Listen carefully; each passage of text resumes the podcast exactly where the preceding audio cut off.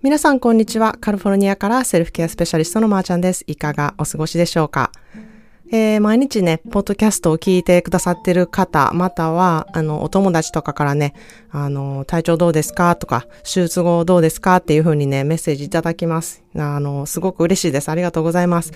あの、本当に体調はどんどん良くなってきてまして、あの、本当にね、全然出血とかがないので、もうどんどんエネルギーがこう溜まっていくっていう感じで、すごい嬉しいんですね。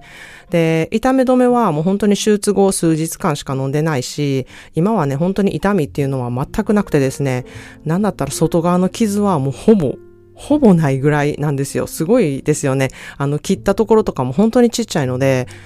ほぼなんか傷跡もないぐらいもう回復しています。まあ中がまだちょっとあの多分うん、回復する時間は長いのかなっていうふうに思うんですけれども、まあまだ、なので重いものは持ってはいけないし、あの、立ちっぱなしとか、こう、激しい運動とかはしないでくださいっていうふうに言われてるので、全然してないんですけれども、あの、数日前から運転したりとかですね、ちょっとした、あの、お料理をね、あの、手伝ってもらってやったりとか、あの、できることがどんどん増えていってね、あの、嬉しいですし、あの、そういうことができるようになってね、ありがたいなっていうふうに、あの、思う日々なんですね。まあ、しかし、あの、人間って欲深いなって、あの、自分をね、自分のね、なんかこう、感情と向き合いながら 思うんですね。そんなにね、たくさんいろいろやれることができてきたにもかかわらず、あの、お風呂にまだ入れないので、まあ、シャワーだけか、辛いなって思ったりとか、もうほんまにお風呂入りたいわって思ったりとか、その、お風呂に入れないことぐらいしか、あの、ないんですけれども、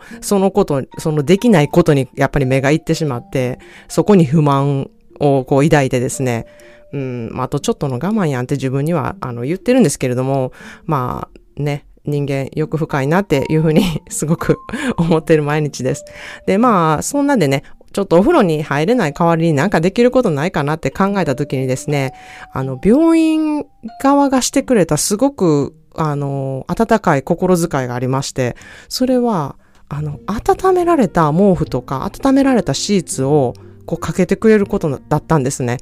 もうそれがすごい、あの、うん、暖かくて、こう、すごい素敵な、なんかこういうことされたことがなかったので、なんかすごい素敵なことやなって思ったんですね。で、あの、それから、うん、あの自分がベッドに入る前に、あの、ヒーティングパッドって言ってなんかちょっと電気毛布みたいなもので、ちょっとあのベッドを温めとくっていうことをしたりとか、あの、するようになりました。それだけでね、あの、結構なんかぬくもりとか、あの、うん、なんか幸せ感というか、なんかそういうのを感じるので、なんかそういうことにね、あの、気がついたこともね、嬉しいなっていうふうに思いました。で、私の友達でね、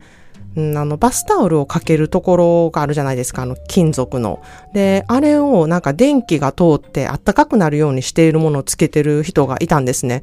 で、なんかわざわざなんでそんなことすんのやろって、私も、あの、思ってたんですよ。で、なんかタオルが早く乾くからっては言ってたんですけれども、まあなるほどなとは思ったんやけど、あの、そこまでやることかなって思ってたんですが、シャワーから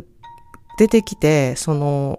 タオルがあったかいっていうのってめっちゃ幸せ度大きいなって思ったんですよ。なので、その人がこだわって、あの、タオルのね、かけるところを、こう、あの、ヒーティングがある、できるようにしているところにね、こだわっていることをもう、なんか納得いくなっていうふうに感じたんですね。まあ、そんなで今日は、あの、よく皆さんがね、人間関係で、あの、思う、なんでそんなことを言われなあかんのやろとか、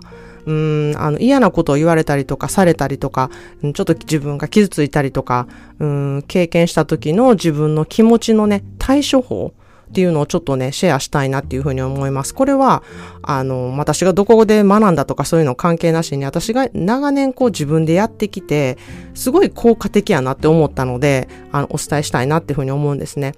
で、まあ、すごい難しいことなんですよ、これ。あの、するの。で、あの、そんな簡単じゃないんですけれども、まあ、思考の訓練でどんどんできるようになってきたら、本当に自分が一番楽になるので、あの、すごいやってほしいなっていうふうに思うんですね。それは、まず受け入れることなんですね。その、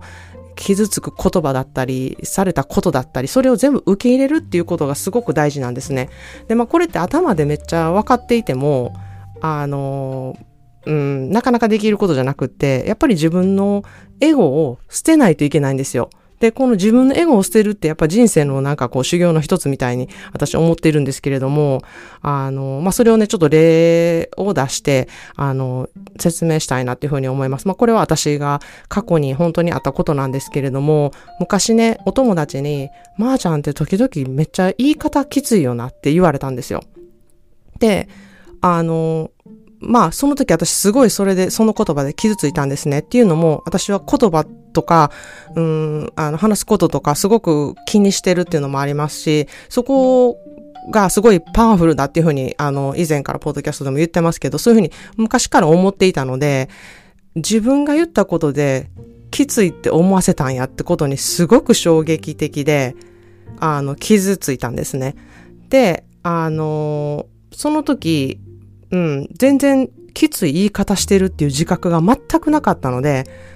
あの、そんなつもりで言ったんじゃないとか、きっとアメリカ人化してるからそういう風に聞こえたんやとか、大阪弁がそうさせたんちゃうかとか、なんか理由っていくらでも作れたんですよ、その時。でも、そんなんしてたら、私は成長しないなって思って、しかも、何をもって私そういう風に偉そうに、相手に、その自分の言ったことを正当化させるために、そんな、そんなつもりで言ったん違うよっていう風に、あの、言い訳がましく、あの、言ってるんやろうって思ったんですね。それって結構自分のエゴを押し付けてるんじゃないんだろうかっていう風に思って、うん、そうやってる限り、あの、私は、うん、きつい言い方をする人っていう印象をずっと持たすだけだし、とある一般の人にはね。で、私もその言ってきた人に対して、私の立場全然分かってへんみたいな感じで、あの、思うことになるので、お互いに完璧な溝ができてしまうと思うんですよ、そこで。なので、あの、うん、なんかこのシチュエーションをちょっと変えたいなって思って、あのあの、私がやってきたことが、その、やっぱり、まー、あ、ちゃんのいい、時々言い方きついなっていうことを完璧に受け入れるっていうことなんですね。なんでそういうふうに思われたんやろうって、その言い方とか、あの、このシチュエーションでこう言ったからこういうふうに聞こえたんやなっていうことを自分であの、意識したりとか、自分で認識するっていうことがやっぱり大事で、かといって、あの、みんなのことをね、あの、私が言うことでみんながみんな賛成してくれるっていうふうには、あの、思うことも間違っていますし、あの、いろんな意見があるのでね、そこで、あの、左右されるっていうことは良くないと思うんですけれども、あの、確かに、その、言われたことに対してまず受け入れて、そこでどう自分が成長していくかっていうところなんですよね。で、これって、あの、自分と仲いい人から言われた言葉とか、上司から言われた言葉とか、その自分との関係が深い人から言われたことってだけじゃなくって、誰から言われたことも、まず、素直に、うん、なるほど、今の私のこれってそういうふうに思わせたんだなっていうことを、うん、受け入れるっていうことをこうどんどんしていくとですね、あの、言い訳がどんどんなくなっていくんですよ。あの人あんまり私のこと知らへんからそんな風に言ったんやわっていう、それも言い訳なんですよ。でその言い訳を全くせずに、自分がまず言われたってことを受け入れることによって、まあ自分の中での考え方とかを変えていったりとか、あの自分の中での肥やしにしていくことで、その人に、あのそういうことを考えさせてくれた、あの機会を、うん、も、あ作ってくれたっていう感じでね、すごい感謝の気持ちさえ湧いてくるんですね。で、こう、受け入れが、まあ、できてないと、あの、うん、まあ、私ってきつい風に思わせるんから、もう何も言わんとこうとか、なんか自分のやることとか、言うこととかに全然自信が持ってこなくなったりとか、それって、まあ言ってみたらダメージ受けてるわけですよね。そういうふうに言われたことで。で、まあそれって、あの、自分がどんどんやっぱり辛くなっていきますし、弱くなっていきますし、そうすることよりも、あの、自分を責めずに、あ相手を責めずに、自分をとりあえず、あの、そのシチュエーションを受け取る。で、私がこうしていろんな人と話ができるようになったのも、そのいろんな人に言われてきたことを素直に受け入れてね、なるほど、自分ってそう思われてたんやな、あの時はっていうふうに認めることで、あの、受け入れることができるようになってきたんだと思うんですね。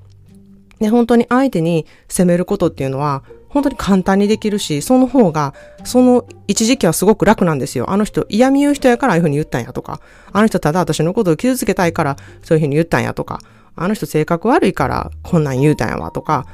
根本的にあの人とは会えへんねん。だからそんな風に言ったんやわとか、それって私にしてみたらちょっと逃げ道かなっていう風に思うんですね。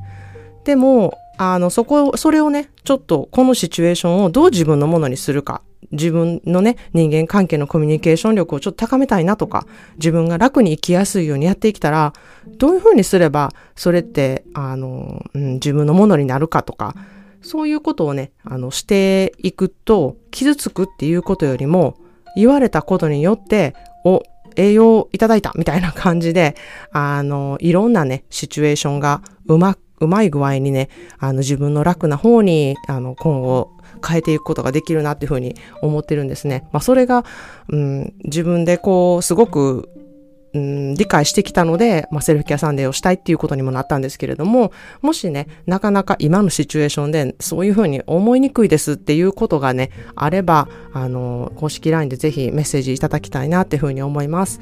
それでは今日の一言イングリッシュです。own your power.own your power.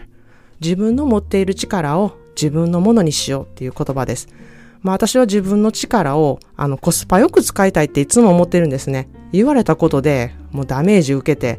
なんかそれをね、修復することってめっちゃエネルギーいりますし、あの自分が何よりも辛いじゃないですか。で、それより、あの、もうちょっとね、受け入れることによって、あの、人生をね、シンプルで、本当に省エネでダメージを受けることなく、あの、本当にね、楽に、あの、生きていけることができるなっていうふうに、あの、感じ取ったんですね。で、それって本当に自分の持ってる力を持って、自分を守ることができているからなんですね。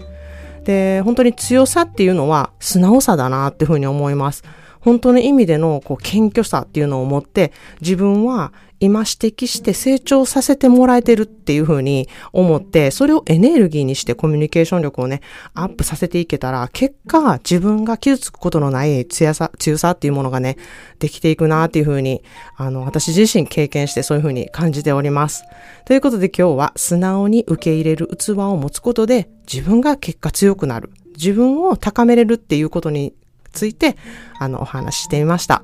それでは皆さんも今日もいろいろいてよしをモットーにあなたらしい素敵な一日をお過ごしください。See you in the next episode. Have a wonderful self-care day.